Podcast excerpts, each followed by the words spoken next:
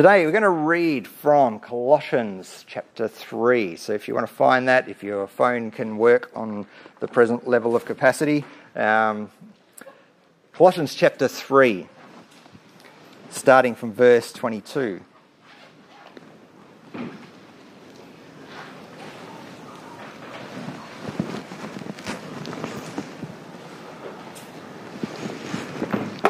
Think about how applicable this is to you. When we start with these words Slaves, obey your earthly masters in everything, and do it not only when their eye is on you and to curry their favour, but with sincerity of heart and reverence for the Lord.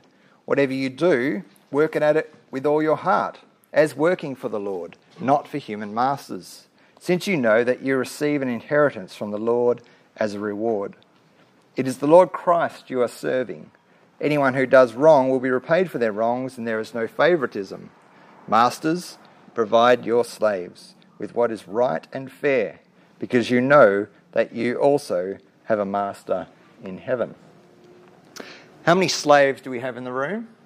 You might be niggling each other, maybe at home. Someone's like, "Yep," um, but you know, there's uh, you maybe your boss at work. You feel like, "Oh man, I'm their slave." Uh, or how many masters do we have here? Maybe you're cracking the whip on some of your employees.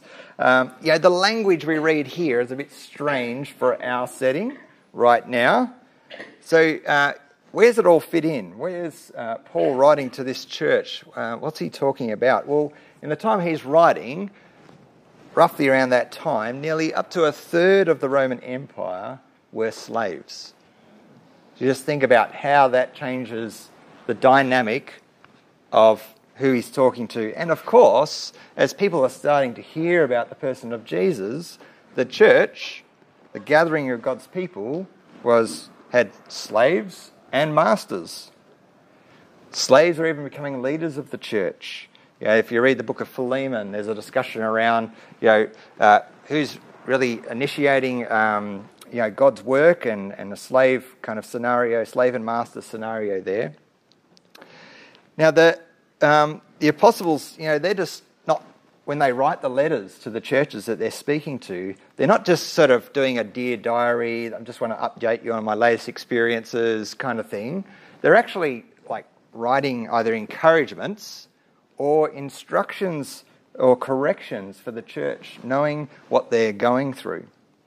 So, Paul putting forward some of these words, uh, you know, it's actually words of empowerment to the slaves that they have a choice to make. Their masters, similarly, for those seen to have no power, the slaves, although slaves in the Roman Empire often were actually in quite prestigious jobs. It wasn't just, you know, go and clean the toilets every day. Some of them were actually more educated than their masters. Like they'd actually do all the administration and correspondence for them, and they, they, they were much more educated. But they did have a choice, these slaves, about how they did their work.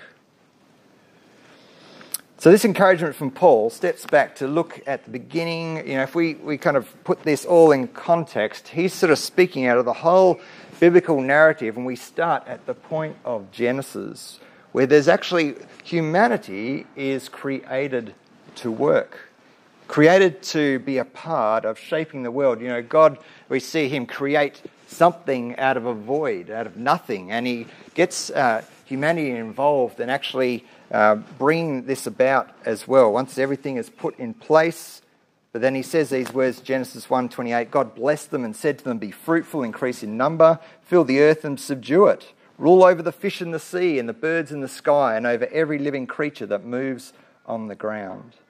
This idea, this word subdue is uh, the another word is dominion. It's not about exploiting creation, but harnessing, help shaping it to be all that God uh, wants it to be.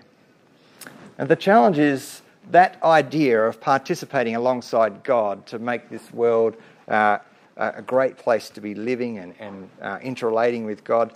You know, we know the reality that humans start to choose their own way. And we see in the point of the Tower of Babel, there's this moment where um, rather than creating and shaping alongside God, they start to want to uh, create and shape things the way humanity wants it.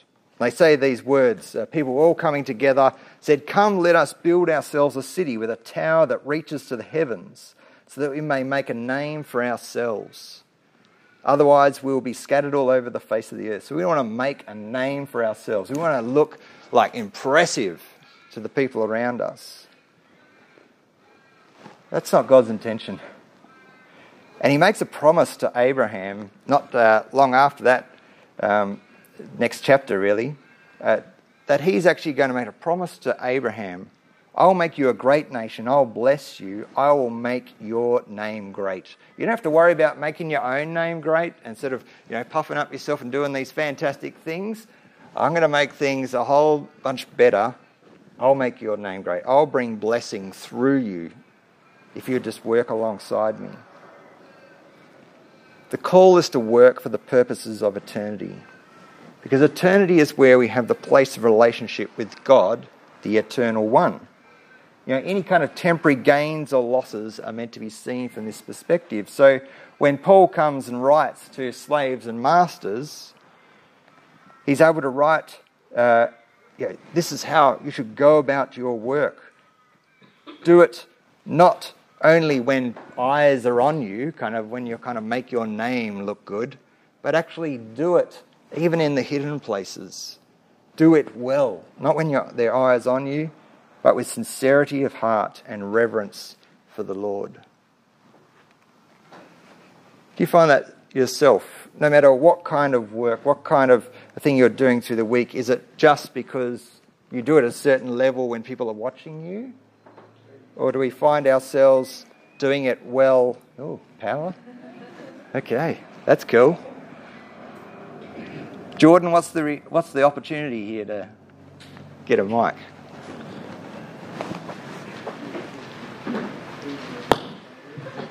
We'll pause for a moment.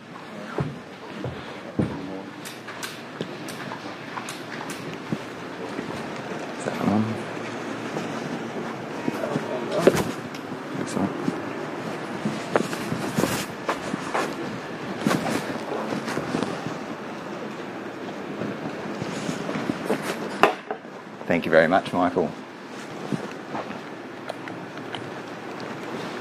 Power awesome. Air conditioning, um, all of that.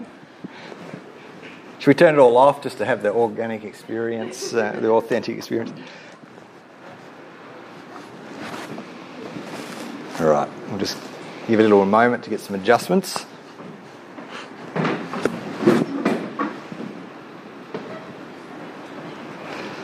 Thanks, slaves. No. Not at all.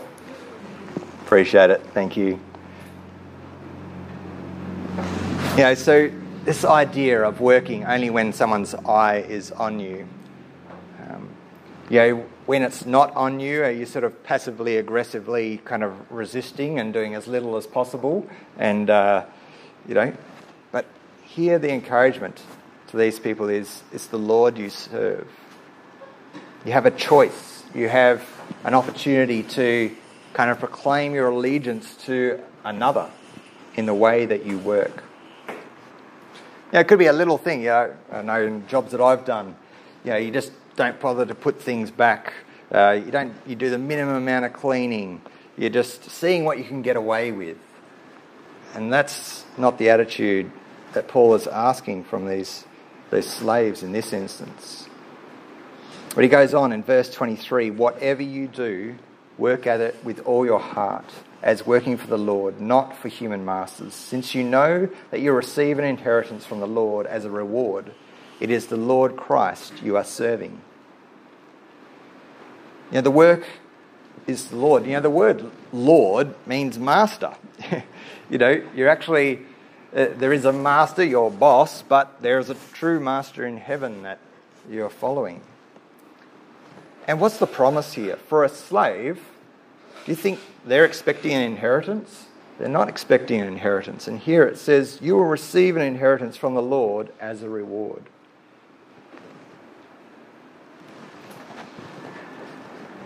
So, how can Paul say all these things to people like slaves? I don't know if you've uh, thought about the idea of calling, but when you become a Christian, you are called. Your calling is your whole life. God doesn't just call an aspect of it and just a little corner of your life. He, he calls us our whole life into serving Him. And all God's people are called, not just a special few. Now, some get a very specific kind of clarity around what they're being called to do, but we are called nevertheless. You are called to be a part of something bigger than living for your own purposes, than just building your own tower to make a name for yourself. If we just go back in Colossians uh, chapter 3, verse 12, just before some of those bits are written, it says, Therefore, as God's chosen people, He's chosen us. And Paul says in other places like Romans 1, you know, he was Paul, a servant of Christ Jesus, called to be an apostle and set apart for the gospel of God. You know, the calling isn't just for elite. I mean, you can say, yeah, Paul, of course, he was called. You know, he had an important job to do. Well, his important job was pretty much to put his life as a sacrifice on a regular basis and be beaten and being given a hard time and that kind of thing. What a special calling um, he received. And it's like, well, yeah, we don't want that one. Um, but yeah, he goes on to say that actually uh, in Romans 1, and you also among the Gentiles who are called to belong to Jesus Christ, to all in Rome who are loved by God and called to be his holy people. Further on in Romans 8, you might have heard these words before. We know that in all things God works for the good of those who love him, who have been called according to his purpose. We all get called for a purpose. It's not a you have to, it's you get to. You get to be called for a purpose under God. And it's not a call that's based on how hard we work or you know, on our merit, how good you pray, or what sacrifice you make for Him. You are called by sheer mercy. He's called us by name, He's called us according to His purpose. You're not called to come to a building like this or go to a life group or have your quiet time in the middle of the week, although those things can be really great and encouraging and they are powerful for our, our Christian walk. But you are called for His purposes. In light of this, it's an all encompassing call. Maybe some of you today, even as you think about your work, you sometimes might think of it as a bit of a curse, or you maybe just you hate it, you know, you have struggled with your co-workers, your boss, and it sort of got you down. Well, think about these words that Paul writes about working, doing our work for Christ, no matter what circumstances, whether you're a slave or you're a master. Perhaps you're an accountant and uh, you're you're counting your numbers with care for Christ. Maybe you're a health worker and each person, each patient, patient gets your respect and care as if they were the only one you are serving. You are serving Jesus. Homemakers, both parents, you know, maybe there's different proportions of roles and what they do, but loving your children like you would love Jesus building foundations in them that would multiply the kingdom of God in their lives. You know, a computer programmers solving program, uh, problems that release others to do their work. Buildings or trades. You know, it's Jesus' house you're building. It's not just for that client. I'm doing it for him. A teacher. It's God's students you're educating. His creation. You're a volunteer. You're perhaps doing a very simple task through a very complex administration role. Do it for Jesus. You're a carer.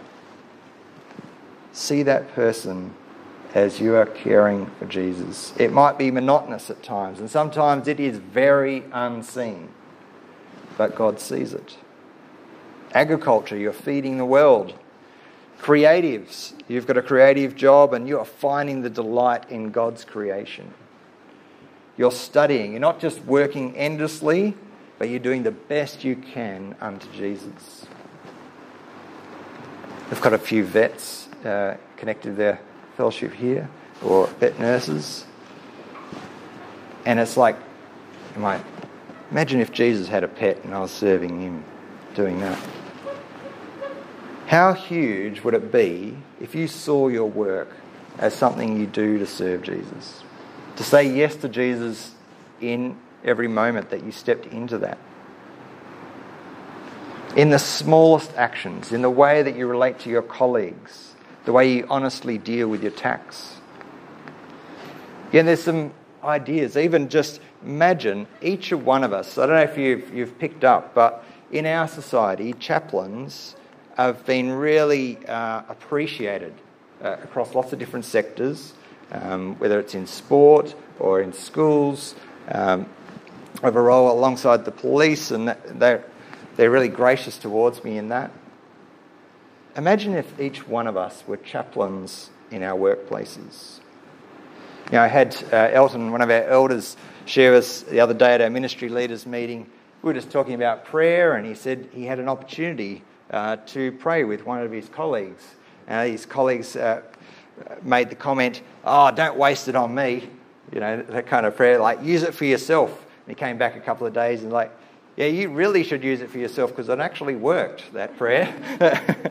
um, but that's a cool thing, just an offer to pray alongside someone. Just, it's not about, hey, now you've got to come to Jesus and for the rest of your life. That might be where the conversation goes, but just loving them and what they're experiencing and offering to pray for them. If you're at home, if your children are unwell, intercede for them. Place a hand on them and pray. A chaplain, no matter where you are. And we think about, uh, I had, had this quote, you're going to see it on the screen, uh, and it really struck me during the week, and hopefully without seeing it, you can sort of take it on board. It's by a guy called Pete Scazzero, and he thinks a lot about this idea of resting and working. And he says these words God has given you all the time in the world to do what He wants you to do. I'll say it again. God has given you all the time in the world to do what He wants you to do. Think about that for a moment. Did Jesus leave anything undone when He left this earth? Did He leave anything undone? It wasn't like, whoops, I wish I had a little bit more time to do, I should have done that, and I should have done that, and I should have done that. No, actually, Jesus' model was actually to listen to his father and do what his father had instructed him to do next, making the most of every opportunity he had. We know Jesus was an example, someone to follow, you know, he didn't need a rerun of life to fit all the other stuff in. And we think we've got to just cram so many things in a life. We must achieve this and we must achieve that. But God has given us all the time in the world to do what He wants us to do. So, does that mean we just wait there and then it's like, what do I do next, God? And then we don't move until we hear an audible voice? No, that's not what I'm talking about. He's given us a mind to think. He's showed us uh, a whole bunch of things about how the world works, and we move into it, but we go with Him, asking. These two best things in my workplace. Where do you want me to go in this? Okay? I'm not entirely sure, but I'm going to go with this one. God, be with me as I work towards doing this work for your glory. What would your work uh, situation be like if you actually went through some of your most technical challenges asking God, which is the best thing to do here? What's the wisest thing to do here? It's not, it's not like he switched off and he would only answer you if you're asking him a biblical question. You know, how do I interpret the Bible? He actually wants to engage our everyday work, our everyday life. And so he's speaking to his people's hearts through his Holy Spirit. We can get really stressed out by all that needs to be done. But what is the next peaceful step? Maybe the next peaceful step would be ah, I've just thought of someone might know the answer to this, and I'm going to ring them. And that thought might not have occurred to you before you ask God, who knows the next thing for this to happen? Try it this week. Take time to ask that question to God. We've talked about slaves and masters, and uh, that's a very particular example that, that Paul speaks to. But before that, back in Colossians 3:17, it says these words: "And whatever you do, whether in word or deed, do it all in the name of the Lord Jesus, giving thanks to God the Father through him." So he's broadening it. It's not just about work, it's not just about slaves and masters and the, the workplace you're in it's basically saying everything in your life is actually spiritual. Calling is not about just the job you do. It's not into, when our life is not split into some sort of spiritual and secular kind of thing. All of life is spiritual. There's no on and off switch. And maybe we struggle with that. I know I have in the past. We might kind of think that just to be gathering here, this is our spiritual part of our week. But then, as soon as we step out uh, to do something else this afternoon or tomorrow morning, we're kind of like, oh, that's my other life. That's when I kind of don't really think about the songs that we've sung or uh, some of the Bible that I've read before. It never comes up in our conversations or our thoughts. We kind of switch. But whatever you do, says Colossians 3:17, whether in word or deed, do it all in the name of the Lord Jesus, giving thanks to God the Father through him. He's saying there is opportunity in every part of our day. Our calling is our whole life. We are all in full time ministry, if you want to think about it that way. Now, that's not meant to be an exhausting, sort of an oppressive thing. That's actually an invitation. So we can think of our calling as our job, or we can think of our calling as my place in life, whether I'm married, a slave, free, single, retired. That's not the calling. Or we think like calling is reserved for professional Christians. You know, like me standing up here, yes, I uh, receive um, a salary from the church. And so is it just people like me who have a calling? Well, Scripture would say otherwise. Calling is for all people who follow God their whole life. We talked scripture a few weeks ago my life is not my own. Maybe that's a scripture. I don't know if you've memorized scripture in more recent times, but it might be a scripture that you want to write down and think over and over again in this coming week. Whatever you do, whether in word or deed, do it all in the name of the Lord Jesus, giving thanks to the, God the Father through him. And that's not let's just baptize everything we do and call it God's work. We're actually doing it in a spirit of renewal. That actually we're inviting God to redeem our work, our attitude, our focus, our passions, our motives. You know, we're all part, at some level, of a wider family of people. You're part of a friendship network. You're part of a church. You're part of a neighborhood. In each of these areas, this verse could be applied. We're called to be salt and light. And here's a few little things that you might want to express to people this week in your word and your deeds. Doing it to the Lord Jesus. Giving someone a call. Texting them an encouragement opening a door for someone, just a gesture of generosity to them. Offer them prayer. Smiling can be sometimes a bit hard with the mask on. Classic quote in the opening ceremony on the uh, uh, Winter Olympics the other day. They're saying, You can see the joy on their faces. And you're like, No, they've all got masks on. I can't tell. their bodies were showing us. But it means something to smile at someone, to meet, to look them in the eye in our cultural setting that is meaningful.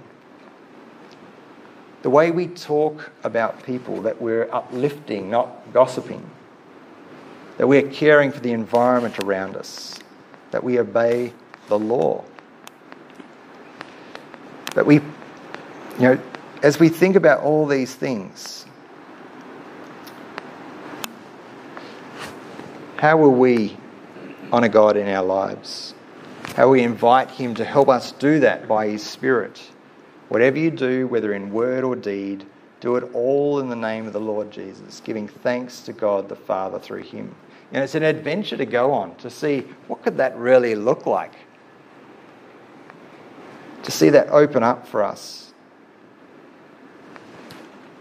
Two questions we often ask here at GBC is what is God saying to you? Out of all the things that were said, all those scriptures we looked at in Colossians 3, what is God saying to you about your work setting, how you're responding to that kind of environment, or uh, whichever area of your life that you've been mostly drawn to thinking about? Maybe you never knew you were called, and this is part of who you are as a follower of Jesus. So, what is he saying to you? And then, what will your response be to him this week? Out of all those options, what's a practical thing that you could just put into place? I encourage you to do it as early as possible in the week because as we uh, obey and we follow through on the things that God has spoken to us, He's like, right, you're, you're keen. I'm going to show you some more things. What's the next thing I want to sort of open up in your life? So I want to finish with a bit of a prayer just to kind of commission each one of us, wherever we are, uh, to be people that are living under His purposes. Let's, let's pray together.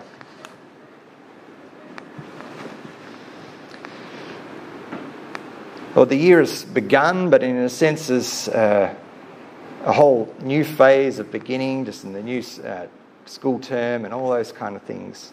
We want to kind of be commissioned before you again to dedicate our lives before you as people in word and deed, seeking to honour you in all that we do, and not by our own strength or might we invite you to bring that change, to, for us to be the conduit of your purposes in our life. You know how much time we've got on this earth and what you want us to do. And we want to be like Jesus, who are listening to your voice in our life, that we are obedient to your commands and we are stepping into it. But some of those things we're we're not sure what the big steps are, but we know we have in your word some really good small steps. Well, they might be big actually, but they sound small. But loving our neighbour as ourself.